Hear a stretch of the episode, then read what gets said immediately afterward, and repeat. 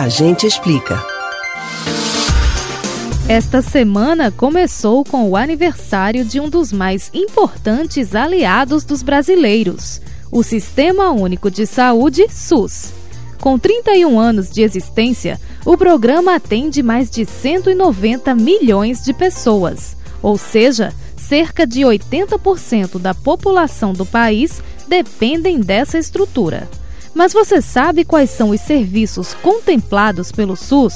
Entende quais das suas necessidades são atendidas por ele? A gente explica.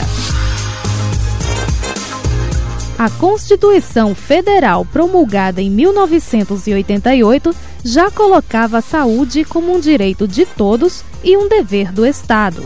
Mas foi somente em 19 de setembro de 1990 que o atendimento público em saúde passou a ser operacionalizado por uma lei, a 8080. Isso só aconteceu depois de uma intensa luta da sociedade brasileira que reivindicou um projeto de reforma sanitária. A causa central da mobilização era constituir um sistema de saúde universal de caráter público, integrando ações individuais e coletivas. Hoje, no mundo, o SUS é o único programa de saúde pública universal totalmente financiado pelo governo em um país com mais de 200 milhões de habitantes. Ele atende cidadãos de todas as idades e classes sociais. Talvez você pense que não usa ou quase não usa o SUS. É possível que mude de ideia se pensar em todos os serviços que fazem parte dessa estrutura: vacinação, saneamento básico, pré-natal, SAMU, tratamentos para câncer e infecções sexualmente transmissíveis, transplantes, bancos de sangue e de leite, hemodiálise e oferta de medicamentos gratuitos são alguns exemplos.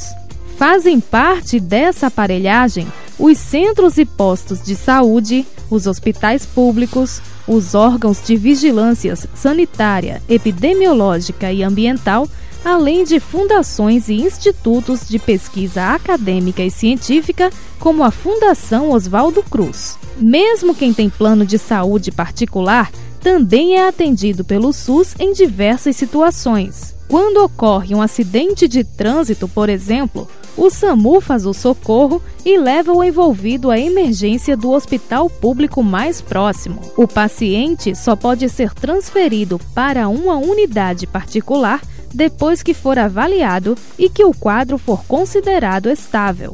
O SUS é sustentado por recursos da União, dos estados e dos municípios, cada esfera com responsabilidades definidas. Em um país extenso como o Brasil, o sistema enfrenta desigualdades regionais, incluindo disparidade de desenvolvimento econômico, educacional e social. Mesmo assim, é difícil pensar em uma realidade em que não tivéssemos um programa como esse para recorrer.